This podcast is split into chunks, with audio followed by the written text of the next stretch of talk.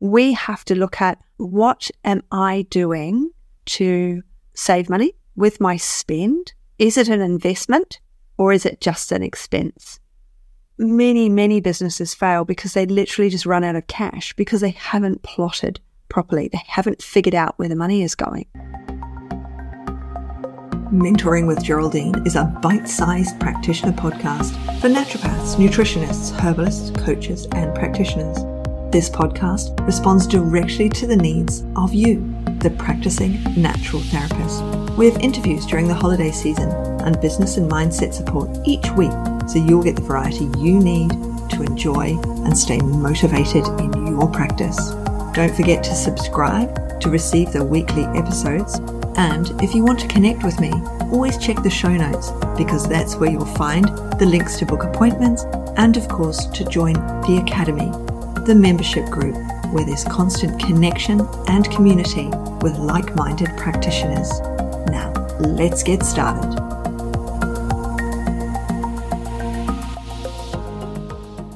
Hello, and welcome to Mentoring with Geraldine and the Bite Size Podcast and our August Marathon. Today, we're talking about our relationship with money. Don't hang up. Let's listen in take a deep breath. If money isn't your thing, it totally is not my thing. It's something I really struggle with the mindset around. Okay. And I think it's really important that we address it very early on in business. When we decide to spend money, we have to think, what is my return on investment with this spend? If you can't kickstart yourself, it might be that you need a mentor to kickstart you, not kick you physically, but kickstart you every fortnight or so, which is what I do with a number of people. I see them every fortnight and they get a good, this is what we're doing. This is what we need to do. Have you done those things? How are you getting on? And that is cool if that's the sort of person you are. Certainly the sort of person I am. My return on investment from the groups that I'm in is in my mindset as much as in my pocket.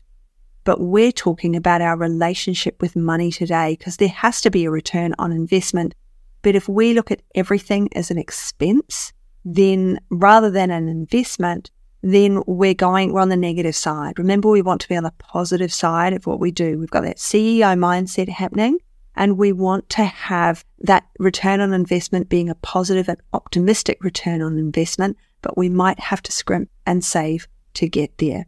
Now, I personally do not have a credit card in business. I have a debit card. So I'm never behind because I haven't got the money to pay for something. I have money in a savings account. I've read the, I can't say his last name, but if you Google Mike Motorbike, he comes up. So it's the profit first system. I think he have seven bank accounts or something, which does not work for me in Australia. We have a mortgage and so we have an offset account. So I'm not going to be putting taxes into one account and this into another account and that into another account.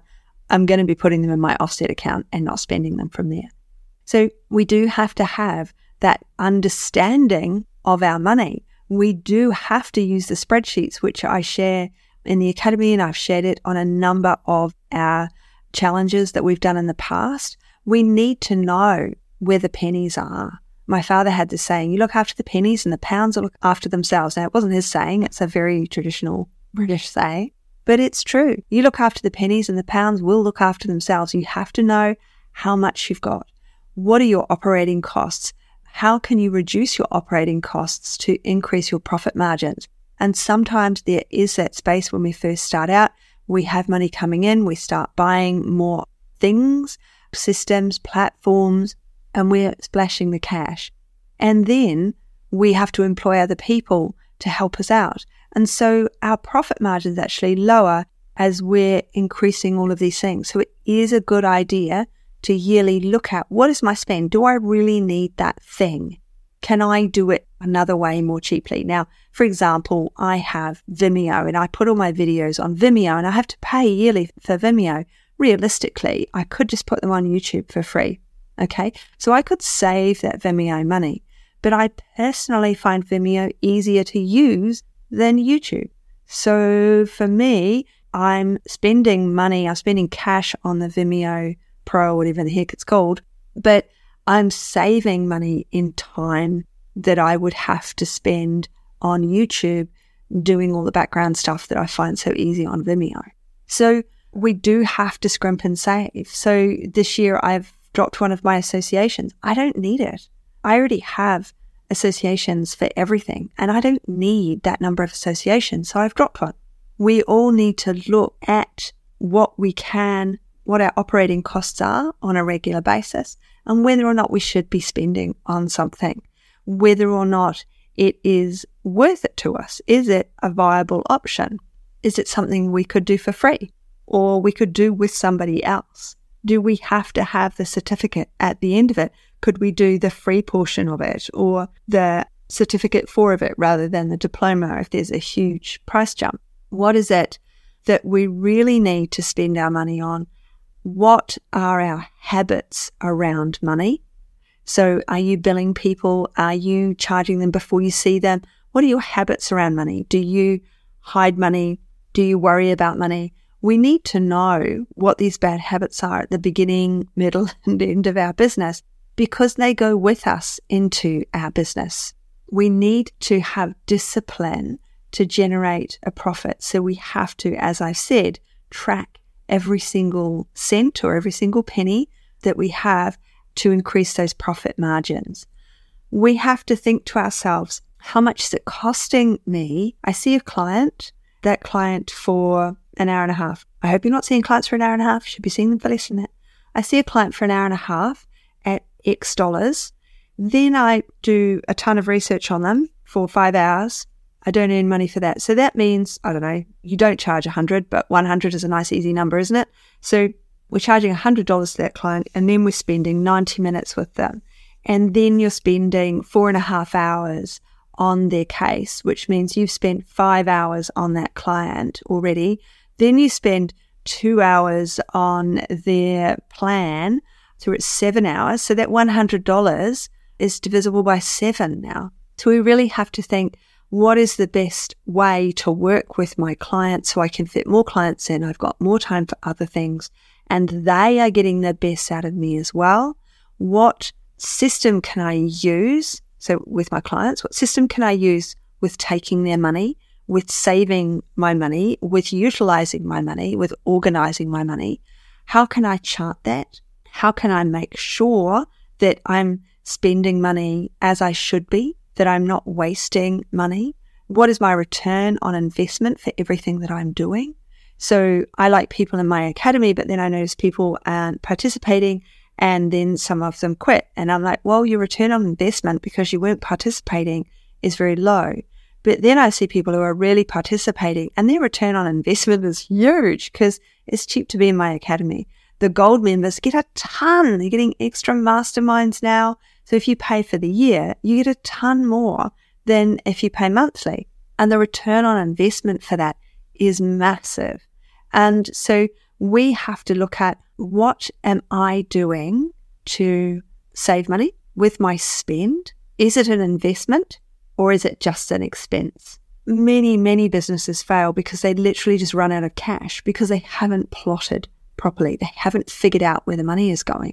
If you're not good with money, then maybe you need to get a bookkeeper on board. I absolutely advocate that you go and see a financial advisor because you have to be saving for your retirement. It might be that you need to have another job alongside your healthcare business. And that's okay because in Australia, particularly, you're going to get all your social security stuff. There's going to be money going into your pension fund or your old age fund all of these things. You've got sick leave if you're permanent. If you're casual, you've still got more money going in and you can put money aside. So it might be that you have to have another job on the side, and that is okay if that's what makes you feel safe, so that then you can look at the numbers from your business. It is okay to have two things on the go. We don't want to run out of money. We don't want our business to fail. We might have to start smaller than we really wanted to, we might be able to start quite a bit bigger than we wanted to if we've thought about it, if we've planned, and if we're really looking to the future and we're getting help and support to be able to get there. And I don't mean borrowing a ton of money, that help and support. I mean, often that financial support is logical support. So I'd been in business a long time and decided to get rooms So I spoke to my banker and I said, you know, we're looking at rooms. And he said, well, I can't actually give you any advice. I'm not a lawyer. And I said, oh, the lease is a th- what's called a three plus two, and that is you're locked in for three years, and then you get another two years on the same terms if you sign up. And he said, well, it's your first rooms. Why don't you go for a two plus three? And so I said, well, can we go two plus three? Best advice I got because the rooms were a disaster.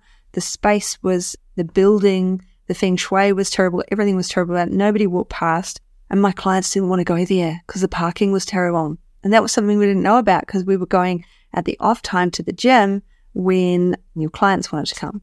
So really think about what are my finances here? What is my relationship with money? And how can I make my relationship with money better to be able to achieve the dreams that I am setting out to achieve so that I am the CEO of my business and I understand my numbers. I know where I'm coming from. I know where I'm going. I know what the expenses are and I know what my investments are. And I want everything in my business to be an investment, not an expense. Think about those things. Use your knowledge. Take a breath. Do you need to go and get some real financial support? Because I'm not your financial support person. Do you need to go and get real advice from a professional? Just like if someone's sick, they're going to come to you. In this case, do you need to go and see someone else so that you can work on understanding your numbers? We'll leave it there today on that thought. Have a good one and keep enjoying August with me. Chat soon. Thanks so much for joining me today. Don't forget to rate, review, and subscribe to the podcast for the weekly episodes. If you'd like even more support and learning, then the Academy is for you. Here you'll find part two of the herbal discussions, more clinical learning, and case studies to support your clients in practice. Bye for now.